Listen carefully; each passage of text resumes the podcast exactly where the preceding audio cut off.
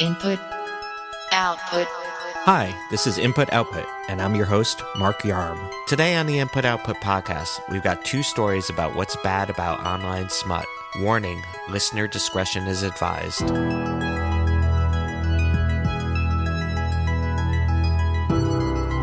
These types of videos are popping up on pornographic websites more and more frequently. Actress Scarlett Johansson has been targeted. Johansson telling the Post, nothing can stop someone from cutting and pasting my image or anyone else's onto a different body and making it look as eerily realistic as desired. She goes on to warn that this can happen to anybody. It just depends on whether or not someone has the desire to target you. As the technology has gotten cheaper, there's been an explosion of deep fake porn videos, clips in which people's likenesses are digitally inserted onto other people's bodies. Right now, the targets are mostly female celebrities, but deepfakes are coming for regular people soon, writes InputMag.com news writer Jay Fergus. Here's Jay reading an excerpt from their piece. Three of the biggest porn sites in the world have deepfake videos with millions of views, and there isn't much anyone can do about it because there's little legislation globally that governs it. For now, the most prolific instances affect female celebrities, but with the technology to create deepfake porn improving speedily, it'll soon be a tool anyone can use to create fake revenge porn, propaganda, identity theft, or anything else where a convincing video is a powerful tool. Welcome back to the show, Jay. Hey, Mark, thanks for having me. So, for those who don't know, what is deepfake pornography and how common is it? So, deepfake porn is pretty much what it sounds like. It's where you have an existing pornography video where often a female celebrity's face is superimposed onto a porn performer's face in order to give the illusion that this person in the public eye is a porn performer.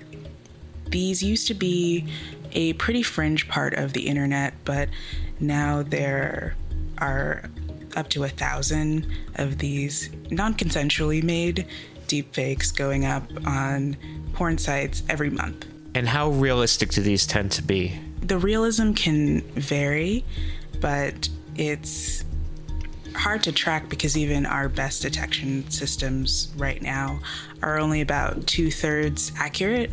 It's a pretty wild west of deepfake porn detection right now. So, how easy is it to make a deepfake video? It's definitely gotten a lot easier. There have been reports of someone making a deepfake video for about $100. It's become a more accessible form of technology in just a couple of years.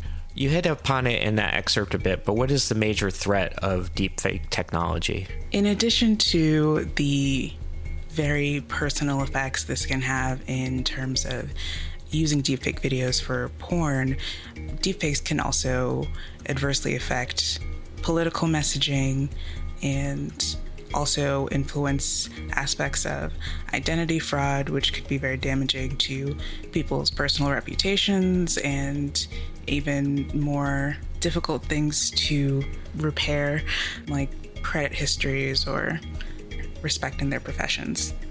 Therefore, you know this footage. I shall resign the presidency effective at noon tomorrow. But what about this?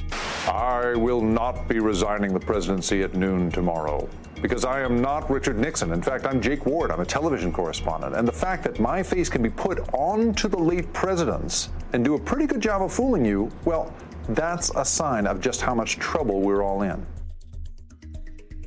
I've been a bit surprised. Everyone was expecting that there would be deep fakes in this election cycle. Of course, we're we're still in the midst of it, and by the time this airs, maybe that will have happened. But do you foresee that being a huge problem in the political discourse? I think it can definitely become a problem in the near future for this upcoming election. However, it seems like we're living in a time where truth is stranger than fiction. So I'm not necessarily sure that you even need a deep fake when everything is so off the rails. So, most of your story was about deepfake porn. What happens if you're the victim of this? What kind of recourse is there? There isn't much recourse.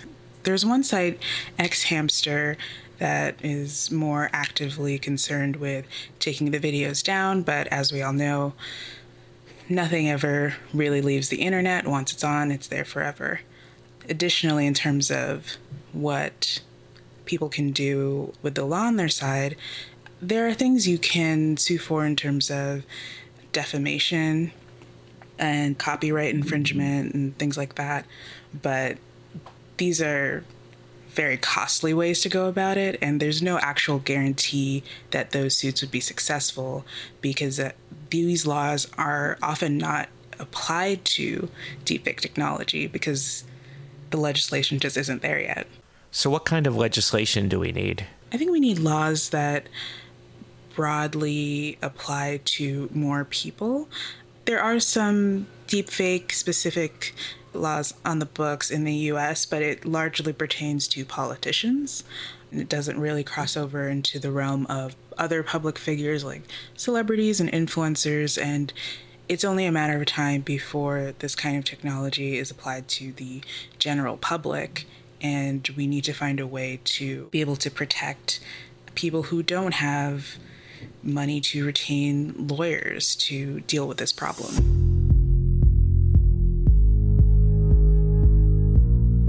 You can follow Jay on Twitter at Notes from Jay. Now on to today's second story. I'm going to take the bait here. I am not a racist, all right? I watch a lot of black porn. I mean, a lot. One question. In this porn, is the man black or the woman black, or are they both? Is one of those racist and the others aren't? I'll hack his browser history. We'll get to the bottom of this. Yep. Hold on. That's unnecessary. The porn industry is overtly racist. Some POC performers have hit upon a way to combat that fact by tagging their porn with empowering rather than racist hashtags. Writer Jessica Klein recently wrote about this nascent movement for InputMag.com. Here she is reading an excerpt from her piece. Tags are crucial to adult performers' discoverability online. Porn tastes are specific, and searches fired off in the heat of horniness will only pick up aptly labeled content. Unfortunately, many widely used tags reflect the porn industry's deeply ingrained racism, in which quote unquote interracial scenes are almost always code for a white woman having sex with a black man, scenes for which white women tend to get paid above their average rates and more than their black counterparts. Welcome back to the show, Jess. Thanks. Thanks for having me. So, I guess my first general question is how deeply ingrained is racism in pornography? Pretty ingrained. I guess it's unique from, say, Hollywood, where racism is very ingrained as well. But as some performers told me, a studio head or producer can decide to explicitly not work with, say, black talent whereas in Hollywood, you can't explicitly do that in the same way. And in porn, everything is exaggerated to the extreme. So everything is kind of almost, I don't want to say a parody of things, tropes that you see played out elsewhere, but it's exaggerated. So basically, the racism isn't subtle. So, one of the solutions to this that people in the porn industry have come up with is to change the tags on videos. How are people proposing that work? I first heard about this from a panel called Flip the Script that was put on by kink.com, which is sort of a kink focused porn site. And they'd assembled a bunch of performers to sort of talk about the way that Black, Indigenous, people of color performers are represented in porn. And one of the performers, his name is Sir John Julius, he said, Take a lesson from the hackers. If you want to take over a hashtag, overwhelm the feed with your content. So basically, the problem is a lot of the tags identifying and leading people to porn content are just very racist. Everything from, you know, black performers in scenes being labeled as thugs. There are a lot of sort of inherent problems with the label interracial scenes. So I guess, yeah, one way performers propose to change that is to just start using tags that were empowering rather than degrading. So, what's an example of an empowering tag? So, more empowering tags, as some performers told me, could be centering things other than race in the description. So, if, say, a performer is somebody who specializes in foot fetish content, then they can have a tag like Queen of Soles, soles being feet soles, obviously. Or you know, just something that's kind of straightforward without being degrading, like black queer love, black kink, black BDSM.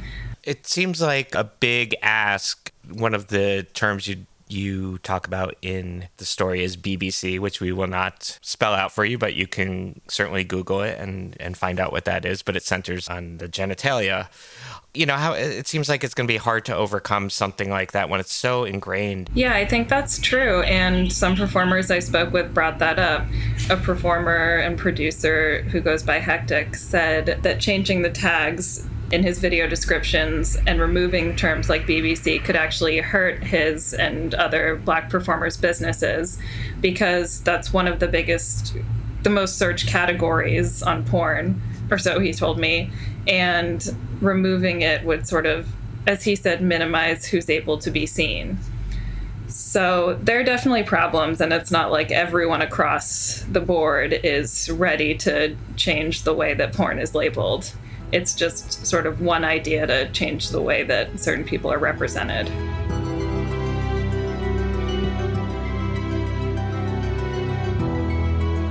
You can follow Jessica on Twitter at adminklein, and I am at Mark Yarm.